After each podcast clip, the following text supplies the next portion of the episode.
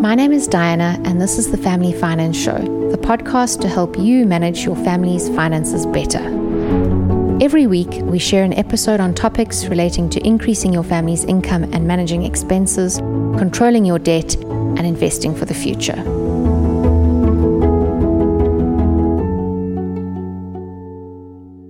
Today, my guest is Dr. Daniel Crosby, an author and the Chief Behavioral Officer at Brinker Capital in the USA. Daniel, I heard you speaking on a webinar about psychology and investing, and I found it fascinating. And later on, I learned that you are one of the most prominent voices on behavioral investing. And I'm reading your excellent book, The Laws of Wealth. Welcome to the show, and thanks so much for giving us your time today. Yeah, thank you for having me. So, maybe we can start off with why human psychology is so important when it comes to money and investing. What's the link? Well, it turns out the link is enormous. Actually, turns out the link is the is the biggest link around. Yeah. So when you look at sort of the the rules of investing, you know, my book, The Laws of Wealth, that you're reading, has these ten or twelve rules for investing. Uh, the rules are relatively simple to learn, uh, but they're enormously difficult to adhere to. And I mean, it's the same thing with many meaningful pursuits in life. If you look at something like, you know, maintaining uh, an appropriate body weight you know it's it's very easy. Like the formula is you know eat right and exercise. It's easy to know what to do but it's enormously hard to to stick to it. Mm-hmm. so for a variety of reasons i'm sure we'll talk about um, it's very very hard to stick with and adhere to a good financial plan even though the fundaments or fundaments of it are quite easy to learn so, do you find that your background in psychology has helped you a lot in your role as a financial advisor? Yeah, uh, background in psychology, I think, is enormously useful to people working in finance and those just interested in understanding their their money life you know it's it's interesting if you think about what human nature craves right? We mm-hmm. crave certainty. Uh, we crave you know running with the herd being part of the crowd. Mm-hmm. uh, we crave immediacy and you know sort of present fulfillment.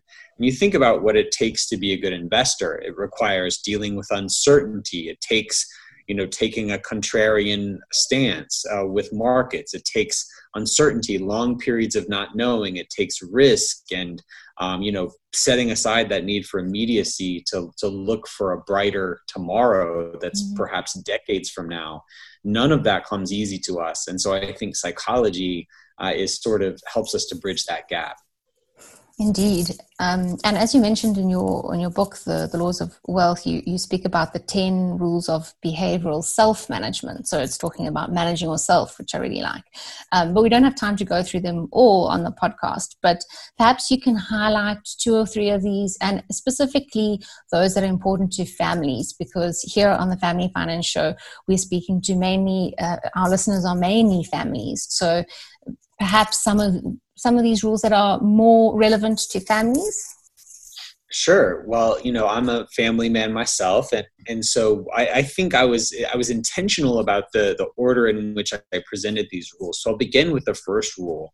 Mm-hmm. Uh, the first co- rule is you control what matters most. So I think when most people who don't um, who aren't expert in dealing with financial markets think about the world of high finance they go you know oh it's so complicated.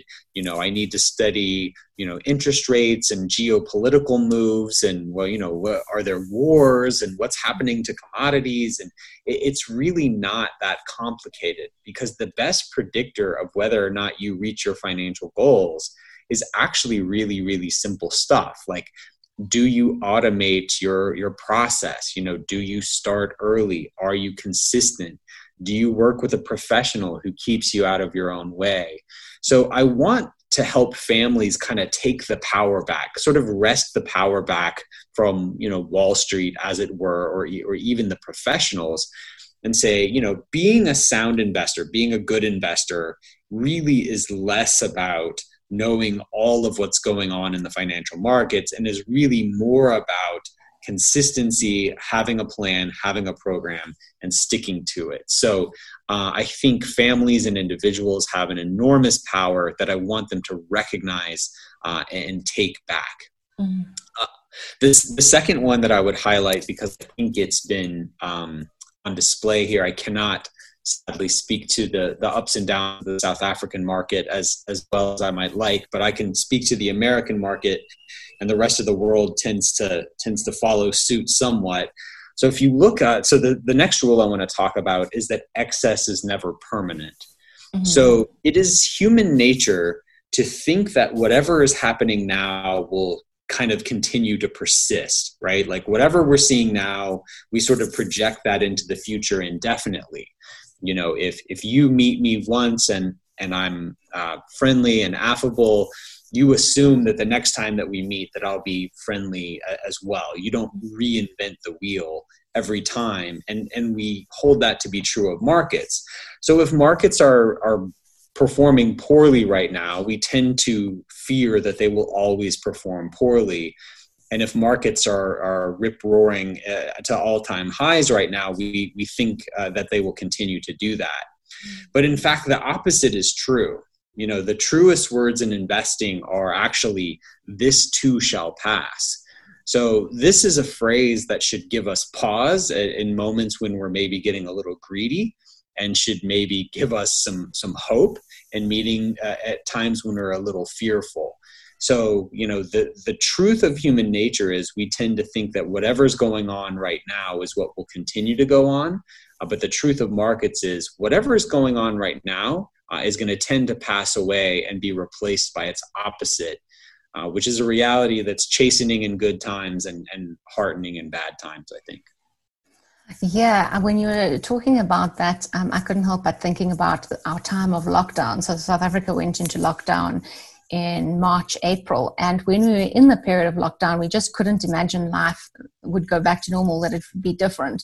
And now that we're in level one, people are are behaving as if uh, you know COVID doesn't exist anymore. So it, it is interesting also how forgetful forgetful we are of the bad times, and we just go back to behaving as we we always did actually. Yeah, it's it's been incredible. I mean, COVID has given me a lot of uh, opportunities to look at human behavior for better and worse. And you know, it's interesting uh, here in the U.S you know our seasons are of course sort of uh, reverse of, of one another of course in the us and south africa but you know here in the us we locked down about mid-march as well. Mm-hmm. and everyone's really unified uh, for you know a period of maybe six or seven weeks. There was a lot of like you know we're all in this together. There was a lot of enthusiasm for this. And then summer started and the wheels just completely came off right i mean it's just like uh, and it's just it shows how powerful emotion is in in how we analyze data you know one of the mm. things that i look at is how we filter uh, data points through an emotional lens now when summer started there were no data to suggest that we should be you know uh, loosening our resolve or letting down mm-hmm. our guard with respect to covid but people just stopped caring right people just stopped caring and they just went back and sort of resumed their normal lives mm-hmm. you know there's a conversation to be had about the best way to to approach this of course yes. but the fact is that it really tends to drive behavior much more strongly uh, than than data do mm-hmm. and that's something that i think good investors everywhere need to understand is how can i have a plan or a program or an advisor that keeps the emotion of, of greed or fear from overwhelming me making data driven uh, sort of rational decisions. Yeah indeed. And i also love the really love that point that you make about doing less than you think you should do that we have an action bias. So we always favor doing something over doing nothing and in your book you write about this vanguard study which showed that um, people who who made changes to their portfolio did worse than those that did nothing. Um, and I suppose they have so much data available to them to to look at all the investments and whether um, and to, to, be able to see whether it is actually better to do nothing. So, how do we stop our natural action bias and, and stick to a plan? I personally find it quite hard. What do you recommend people do in this case? Yeah, so I'll just take a quick minute to talk more about that research. So this was actually a, there are a couple of studies I cite in there. One of them that that you haven't mentioned yet it was a study that showed that the best performing retail investors, so this would be like mom and investors, uh, the best performing retail investors, the two hallmarks of their behavior uh, were that they had either died or that they had forgotten about their accounts entirely. Yes. So they, they set out, you know, they set out to examine what makes people exceptional investors, and it turns out that it's effectively forgetfulness is what makes people exceptional investors. So one of the things that we can do is is if you want to encourage a behavior, uh, you want to make it uh, easy, and if you want to discourage a behavior, you want to make it hard. So, one of the things that's difficult in our technologically driven society is it's very easy for us to mess with our finances now, right? Like all mm-hmm. of us mm-hmm. can get on our smartphones and, in many cases, for, for no charge, make a trade, make a transaction, move money around. And so, weirdly, the ease with which we can transact financial business is, is greatly to our detriment. So, mm-hmm. whether that's looking at the portfolio less, taking the app off your phone, you know, hiding the password, whatever that is. Right. Um, I mean, me, I I physically this is goofy, but I I physically tear up my statements when they come in the mail. Like I make it a point, you know, I make it a point to not get them delivered to my email when they come to my uh, home. You know, when they come to my home in the physical mail, I tear them up and I don't look at them because I know that if I look at them and I see that I've, you know, see that my money has, you know, fluctuated, I'm, I'm likely to do something dumb. Mm. So one thing to do is to, to make it difficult. You know, another thing that I've kind of been around the edges of is, is just having a, a partner, a coach, an advisor who is that sort of next layer uh, between you and a bad decision. Mm. You know, look at, at the, at the drivers of behavior, there's, there's really three things that you need to make a good financial decision. So it's three E's. The first E is education, right? You need to know what you're doing. Uh, you need to be able to make good decisions. The second thing you need is the good environment. So this is your holdings. This is your mix of assets in your portfolio. Uh, you need a mix of assets that's not going to be so volatile or, or so risky and it's going to cause you to make bad decisions. And the third thing that you need is encouragement. So this is in a moment where even though you know the right thing to do, even though you have a sensible portfolio, there will still be times when you when you panic, right? There will still be times when you panic and you need someone to kind of talk you off that ledge and help you make the good decision at the moment when you're not thinking very clearly. So if you have the right know-how, the right portfolio, and you have someone in your corner, I think you're uh, almost certain to make better decisions.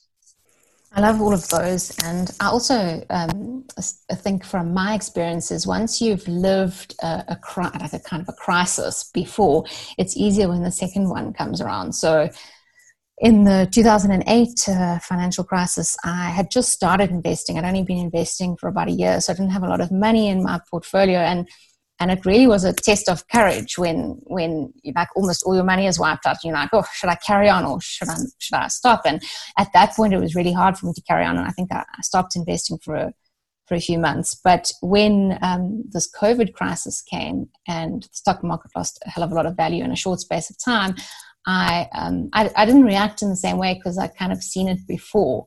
Um, and so it was it was easier. It was also easier because um, the markets recovered so so much quicker than in 2008. But that experience helped me a lot when when dealing with subsequent um, changes in my the value of my portfolio. Well, it's it's interesting. Maybe maybe we're about the same age because I started investing at uh, I, I graduated with my PhD in 2007 and yeah. so began investing really in the fall of 2007 and then you know nearly as soon as i had gotten my job and started investing no sooner do i start this than the us economy gets completely yes. you know completely destroyed but um but what happens is if you can learn that lesson once like you said um, I guess I'm lucky to have lived through, you know, two of the three worst uh, financial crises in American history in my in my short working life. And so what happens though is you you do learn those lessons, and we we really saw that with a lot of our clients who who learned in 0809 you know that that if they did the wrong thing it, it cost them dearly because you know the market did come back and and and came back very strong and so it's important to learn those lessons and there's really no substitute for experience Yeah, exactly. Once you've learned it once, um, it really makes a big impression on you. So, so yeah. And then Daniel, the last question is a question that I ask all my guests on the show, and that is, what is the one piece of financial advice that you would like to pass on to your children? Uh, I think the the piece of financial advice that I would pass on is that uh, money can sort of buy happiness.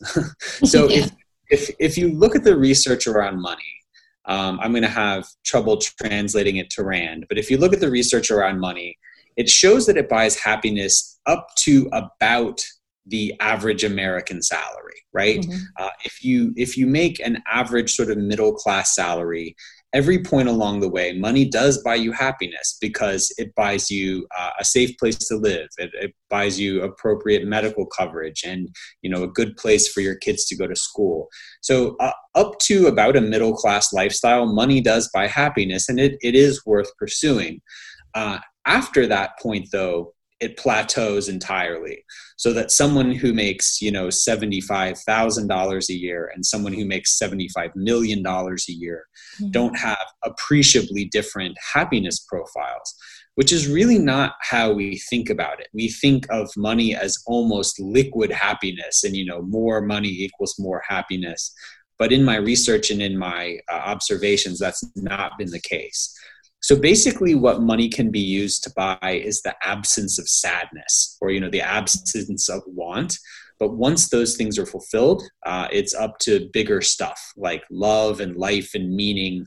So I, will tell my kids to pursue money for what it's worth, but to but to leave it alone after a certain point, uh, because you end up trading a lot of life for it uh, that that doesn't make you happy. So interesting because I've just interviewed a, um, a philosopher for the um, for the podcast where we spoke about how um, money doesn't doesn't lead to happiness because you know unhappy billionaires exist. And if money made you happy, there would be no unhappy billionaires. But um, in South Africa, there's a huge income inequality, and a lot of people are actually living in poverty. So that as you very clearly and succinctly explained, money you need money up until a certain level or lifestyle where you can afford healthcare and all those kinds of things that that sort of take you out of the misery of, of poverty. But thereafter, yeah, you don't you just don't want to obsess about money because it's definitely not a path to happiness. So so yeah, I really like that advice. And on that note, thank you so much for your time, Daniel. I really appreciate your time and sharing your insights with all our listeners in South Africa and around the world. Yeah, my pleasure. Thank you for having me. Thank you for listening. I hope you enjoyed this episode. Make sure you subscribe to the podcast to stay on the journey to improving your family's financial well being.